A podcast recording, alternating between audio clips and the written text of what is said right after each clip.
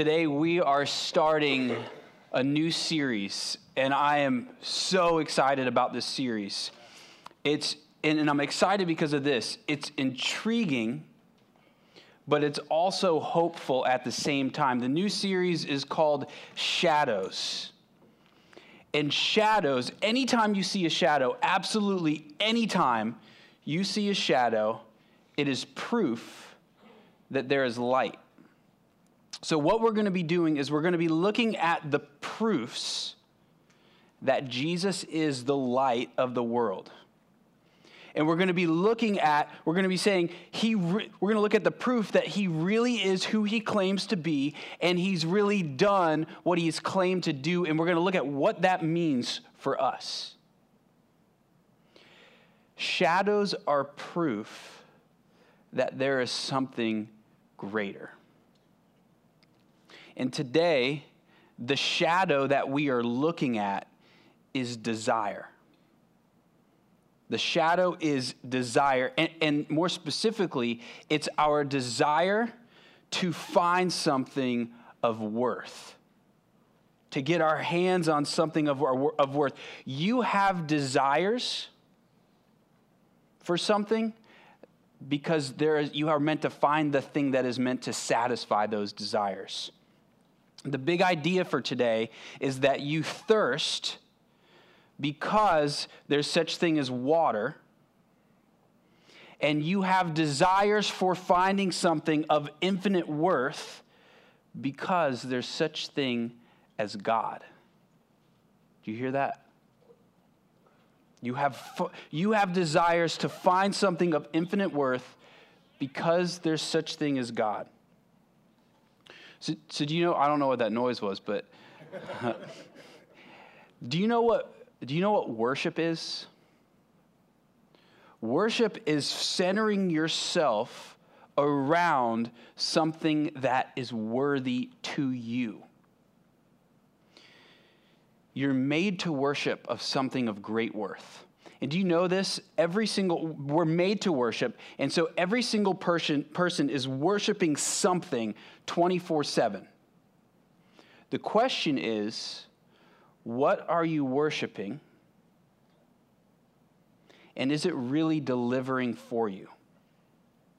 Is that object fulfilling your desire? So today we're in John 4. We're going to read verses 1 through 26. We've got a lot of verses, so I'm going to jump in. You can follow along up on the screen.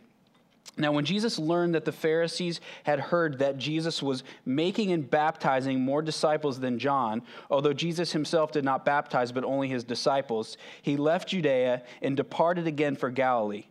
And he had come to pass through, he had to pass through Samaria, so he came to a town of Samaria called Sychar, near the field that Jacob had given his son Joseph.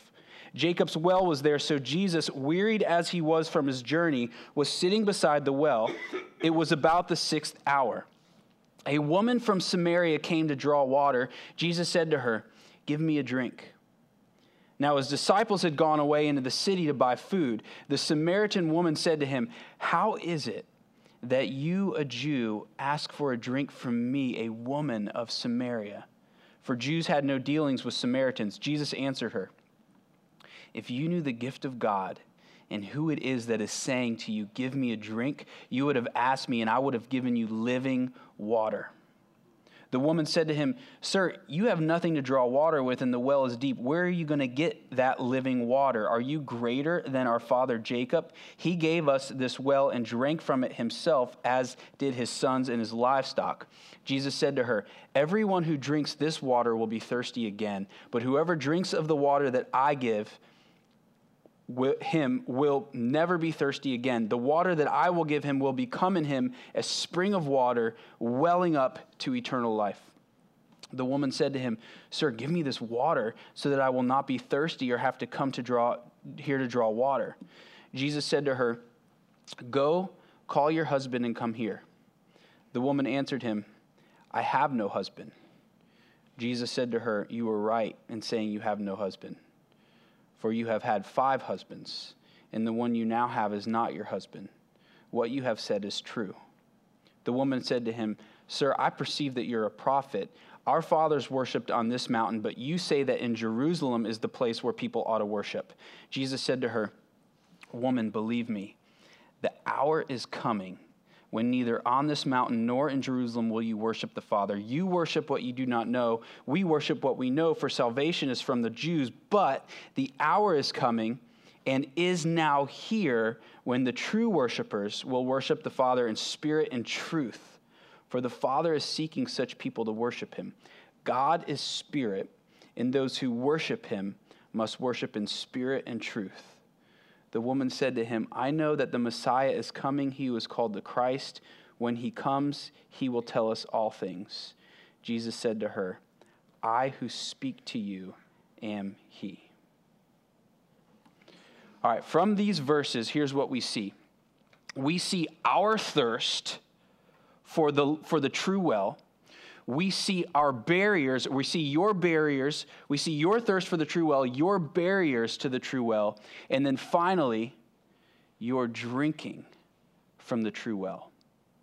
So your thirst, your barriers, and then finally your drinking from this true well. These verses are about you finally finding the object that is worthy of building your life around. Worship is so much more than just singing songs to God. Worship is about that thing in your life that is screaming out, This is most worthy to you. So if somebody knew everything you did, they knew all about you. They knew all of your thoughts. They knew all of your dreams. They knew all of your emotions. What would they say is the object that is most worthy to you in your life. I want, I want you to think about life as this journey towards finding this object that is worthy of you building your life around. You're chasing, you're searching, you're trying to find something to build your life around, and you aren't satisfied because you haven't found something that is worthy enough to satisfy you. You're still thirsting because you haven't found the thing that will satisfy you. That's what Jesus is saying to this woman at the well. He's saying to her, listen, he's saying, You are drinking from the wrong well. You're going to things that aren't worthy enough. And that's if you once you know Jesus, this is what, this is what he's doing all the time. He's always doing something. He's always confronting your worship. So this woman, she's trying to change the subject to the theology of worship, and he says, "No, no, no, no, no, no. What are you worshiping? In other words, what are you hoping in? What do you think is going to deliver for you?" What are you going to to have all of your dreams come true? Jesus confronts her true worship. She starts talking about worship in the abstract, like the Sunday morning ritual or something like that. And he says, No, no, no. Let's talk about you and your worship. And he says, The real, he says to this woman, the real well that you are drinking from is men. He says, Your, your real well is relationships.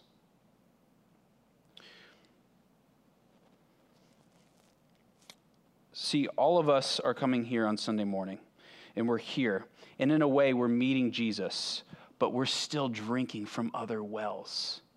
I'm doing it, you're doing it. We're meeting him here. He's offering us living water, but we're still going to other wells to drink from. What, here's the question What well are you drinking from that is only a shadow of the true well? You know, when you drink, when you drink salt water, it doesn't quench your thirst. It actually makes you more thirsty. So imagine you're on this boat and you're stranded in the middle of the ocean on this boat. And you think to yourself, and you don't know that you can't drink salt water. And so you say, I'm fine. I've got all this water. I just need to figure out how to get some food. And so you figure out how to dive down and catch some fish. And so you're like, okay, I can, I can be out here for years. This is fine. And so you bring the fish up on the boat and you start eating the fish and you think, okay, I'm thirsty. I got to get, I got to get some water. And by the way, that's internally what you guys are doing. That's your cry for God. Like we're do, in all reality, that is us every single day. Um, you're thirsting for something and you're crying out. So you're on this boat and you're thirsting, and so you say, All right, I got my food here, so I'm going to drink some water. So you get some water from the ocean and you drink it.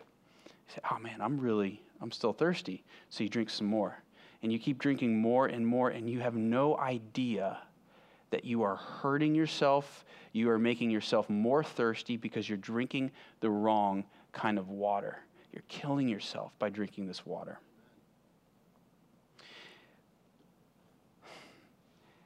That is what your life is like right now.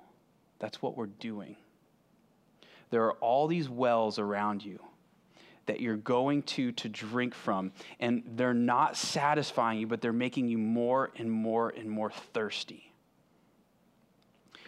The, the problem with Floridians and the problem with PSLers, that's what I'm going to call us as PSLers, the problem with us is that we trick ourselves into thinking that we're not thirsty. We live, we live in Florida. This is the place where people come to to retire. We're on like this permanent vacation. So we live in this place of comfort. So why wouldn't we be satisfied? And so we tell ourselves we're satisfied. Everything is okay. And Jesus is saying, stop tricking yourself. He's saying, remove the veil, come clean. You aren't really as happy as you think you are. You need a new well. You know that in our area, it's been called by the Barna Group, the area between Fort Pierce and West Palm, and I'm paraphrasing here, but it's been called the most spiritually thirsty area in the nation. And so here's what we're doing we're thirsty and we're longing for something to quench our thirst. And so we're looking all around for it. Or we're thirsty and we're trying to escape the fact that, that our desires are not satisfied. And so here's what we do we turn to a wrong kind of drink. Well, let's just say it. I mean, we turn to alcohol. You know what alcohol is? It's a depressant. But it doesn't depress you, it depresses reality. And so you are going to alcohol to depress the reality that you're not satisfied. Or, so, or say, say you're married and you say, okay, I, I'm not happy with my spouse right now. I'm not satisfied. So I'm going to find another spouse that will satisfy me. Here's what's going to happen that other spouse isn't going to satisfy you either because they aren't worthy enough of your worship. Or we do this with our kids if you have kids. And, you know, kids are the greatest temptation, especially if you're a mom, because you look at your kids and you say, You're going to satisfy me. You're going to give me everything I need. And here, here's what happens kids are the saltiest of water. And here's why because they drain you. They, and they drain you jo- Jonas is back there saying, What? here's, here's why they drain you because they need you, they're needy. Living water, the, what Jesus is talking about here, doesn't drain you, but is constantly filling you, satisfying you. So if you turn to, and, and I'm telling you, kids are the most tempting shadow. They'll fulfill me. They'll give me everything I want. They're not the living water. Or if you like sports, your football team's going to let you down. Um, if you like shopping, your clothes are going to get old. You're going to have to buy more. If you're going to your image to be your living water, you're going to get wrinkles. You're going to have a baby. Um, there's your bank account. You don't know what's going to happen tomorrow. Anything could happen. You could lose it all. Uh, your business. your employees will let you down. Your customers will turn to this next new business that's coming up. Here's another thing that happens we use serving, serving itself as a way to fill ourselves up. And we think, man, if I could just find the right thing to serve, then I'm going to be filled up. I'm going to be happy. I'm going to be satisfied. We see this especially today. We see people doing this all the time. Uh, and I want to say, in our area, the servants are really, in a lot of ways, the teachers. And here's what happens to teachers you go into teaching thinking, I'm going to serve these kids. And you do it, and they don't appreciate you at all. And then you say, oh man, and you start resenting the kids and you start resenting your career choice. And here's what's happening you're going to serve them as your well. They have become the well. Serving has become your well, and it's never going to satisfy you because that's not the well that you were meant to drink from. Serving is only a shadow if you're going to it to be filled. Serving won't satisfy your thirst for living water. And, and really, anything, if you see this now, anything could really become a shadow of the true well. It's just a shadow of the true living well. So the question now is well, why don't we just go to the true well and drink from the living water? What's stopping us from doing this? Jesus here does something he always is doing he's breaking down barriers.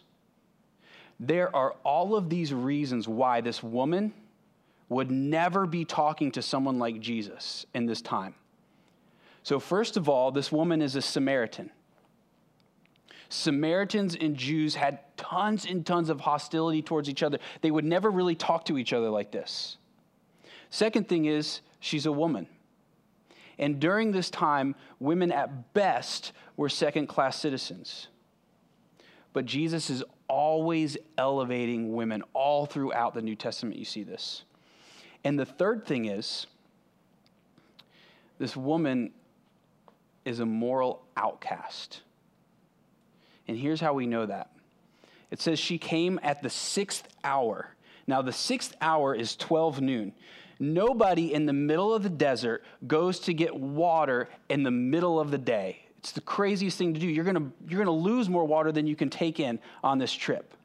She's doing that because she's avoiding people. And then we see, so, so normally people go at 6 a.m. or 6 p.m. to go get water. And here's how else we know this is because Jesus says to her, You had five husbands, but none of them were your husband. And the person that you have now is not your husband. And at this time, that's an absolute moral outrage. Somebody talking in the back super loud, a moral outrage. Um, so, uh, Jesus is breaking down barriers, though. And that's always what he's doing. He's always constantly breaking down these barriers. Um, so, I would say that one of the greatest barriers for us today in Port St. Lucie, in the Treasure Coast, is understanding actually what Christianity is. It's, Jesus says here that this is a free gift. This living water is a free gift, absolutely free. And when I talk to people in our area, what I've found is that people don't really understand what the claims of Christianity are. So when I talk to people, they say, they typically say, well, of course, something like this. Of course, I'm going to get to drink from the living water one day. God knows that I'm good and I'm trying really, really hard. And I want you to know that's not what Christianity is. Christianity isn't about being good, it's about a free gift. Christianity, here's what it's telling us. Listen, here's what it's telling you. We are all approaching Christ. We're all approaching God the same way this woman is morally bankrupt. Coming to Christ isn't about being good, it's about changing your worship because of what's been offered to you.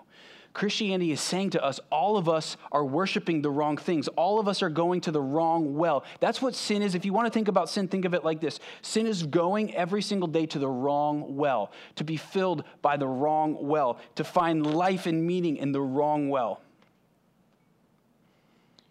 Jesus is not offering you a new morality. He's absolutely transforming your worship. He's giving you something worth worshiping. And once that happens, once he's getting at your heart, and once he does that, your morality changes. You start living differently. But at the center, it's about changing your worship, not changing your morality. And here's what you have to see living water is the greatest of gifts, but we're trying to buy it from God because we don't really think that it's free. And but here, here's the thing: if it wasn't given for free, we wouldn't be able to afford it. The living water is too expensive if we had to buy it. This is what we're doing. We're it's it's like we're going and we're trying to earn, we're trying to buy this free gift, and it's the same thing as this. We're using our morality, we're using our what we think is good for us, and we're trying to buy that. We're trying to buy the living water with us being good. And here's what it's just like this. Um, Digital Trend Mag, I don't know if it's a magazine, but it said that the most expensive car in 2016 was a CCXR Trevita. I think that's how you say it. And it's worth $4.8 million street legal car, and it's literally coated with diamonds.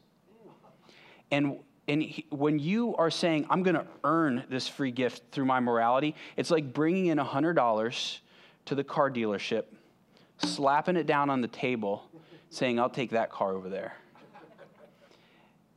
And the salesman's going to laugh at you because you're not bringing enough. And what Christianity is saying is that when we try to buy this gift, this, when we try to buy this living water, it's like we're bringing $100 into the dealership.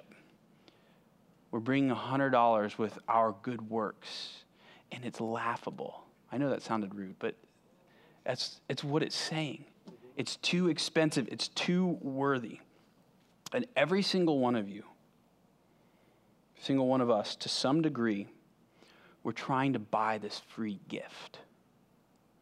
And even if you're a Christian, you have forgotten that it's a free gift. So you sin and you're like, oh man, I wish I wouldn't have done that. God must not be happy with me right now. I got to earn this gift back. You've completely forgotten that the gift is free. You think you've fallen out of grace with him because of your sin. The whole point of grace is that you're getting something that you don't deserve. You're getting this free gift because it's too expensive to earn.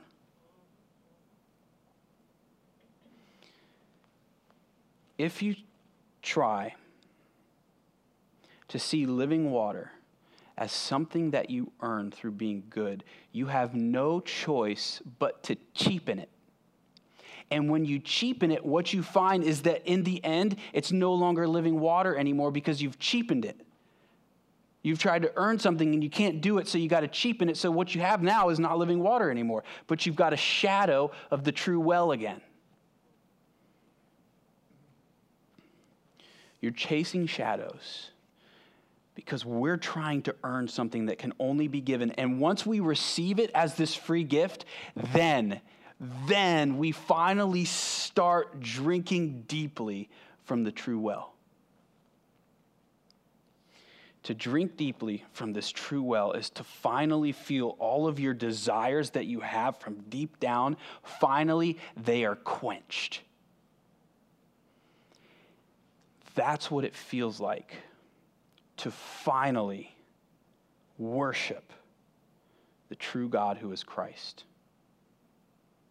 Everything you want is in Him. He holds all of your desires right here.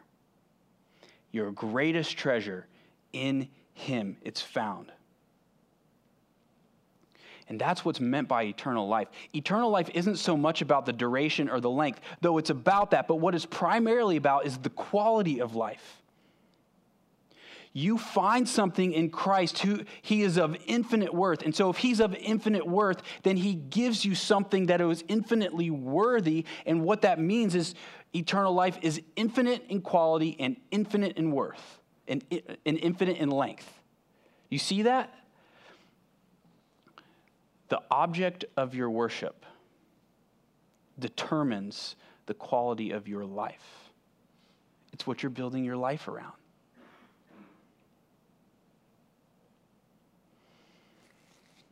Shadows will give you an endless void, but Christ gives you an eternal bliss. We all have something that we are worshiping. What kind of life is it giving you, and what kind of life is it promising you in the future?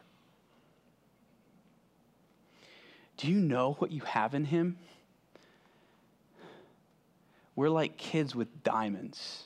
We don't know what to do with them. So we throw them at stuff and we put them in our pocket and we shove them in our nose. That's what my son did. Not with a diamond, but with a bead this week. Um, but we're doing that. Do you know what you have in Him? I know that you don't. And I know that I don't. If we did, here's how I know that because if we did, we'd be living completely different. Someone who has $1,000 lives a lot different than someone who has a billion dollars. If you have find, found something that is of infinite worth, it's going to absolutely change the way you live. Here's a question How much would you pay for a Bible? Now, I know you can just get them, but how much would you pay for a, for a Bible? If the Bible is what it's claiming it is, and it's, if it's the Bible that brings us face to face with Christ, knowing Him who is of infinite worth, the question is how much would you be willing to pay for a Bible? Should they be absolutely free? Yes, because the gift is free. It's a free gift. But what would you, if you did not have access to a Bible and you had to give everything for it, would you? That tells you how you feel about Him. He's of infinite worth. Do you believe that? And nothing has the return on investment that He does. When you give of your time, your talents, and your treasures to shadows, they do never, ever, ever will fulfill your desires. No matter what you buy, nothing has the return on investment that he does. And do you know that right now we're making investments now that have eternal impact? They're rippling on into eternity. How you use your time, talent, and treasure will impact all of eternity if you're investing it in living water. And you say, well, I, you just said that the gift is free. Yes, let me explain what I'm saying. If you spend $10 on a book, and that book teaches you about the truths of this good news that Jesus Christ has come into the world. He's died on the cross and destroyed death, and he's risen from it, and that means everything for you, then that's going to change the way you live. You're investing in your spiritual condition. You're investing in your spiritual condition by doing that.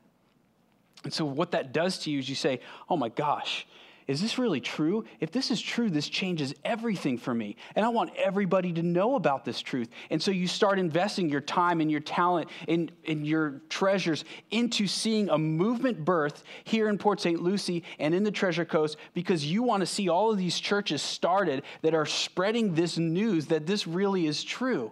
And you know what that's done?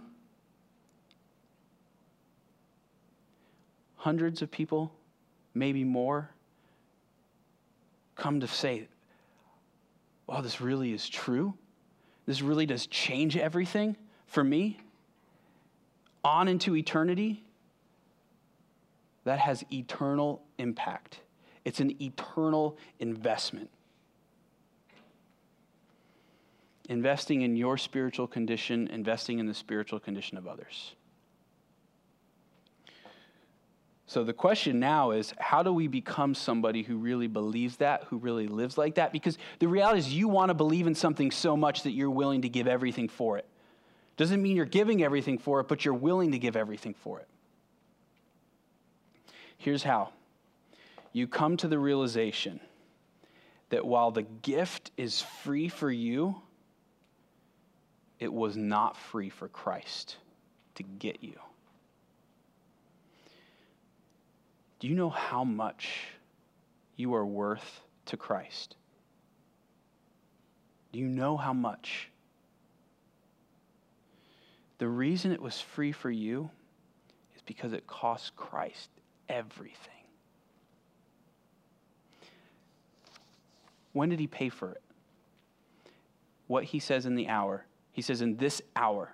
That's what he says in the text. In this hour, the hour is come and it is now here. Here's what he's talking about by this hour he's talking about the incarnation, him coming into the world. He's talking about his death on the cross, and he's talking about the resurrection. That's what the hour is. He, that's what he's talking about. Those three things. The hour represents the gospel. The hour, listen, the hour is his declaration of your worth to him.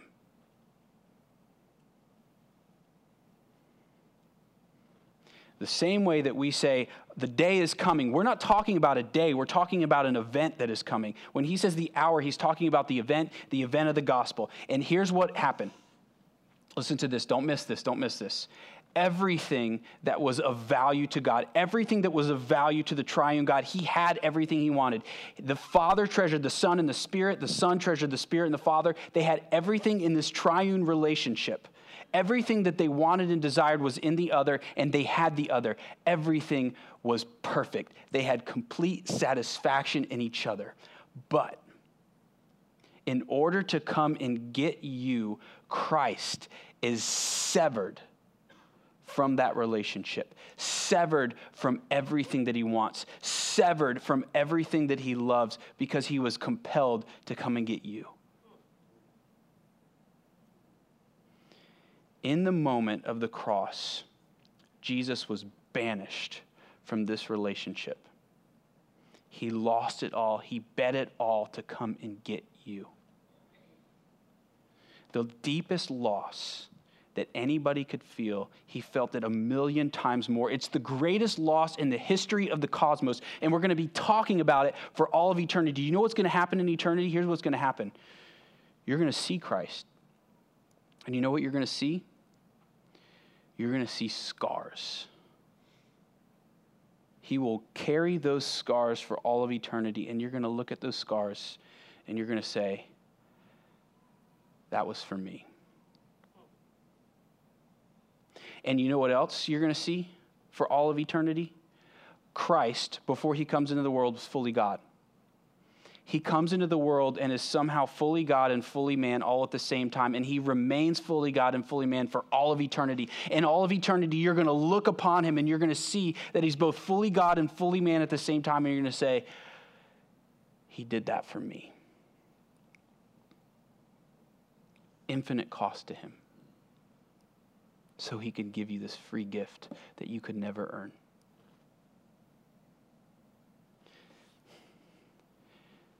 Who's worthy of your worship? You want to know how he's worthy of your worship? Because the one who is of infinite worth gave up everything to come and get you. He lost it all because he wanted you to sweep you up then into this re- relationship with the triune God in the resurrection. You want to feel like a word, you want to feel worthy, you feel like you don't have worth. Look at this.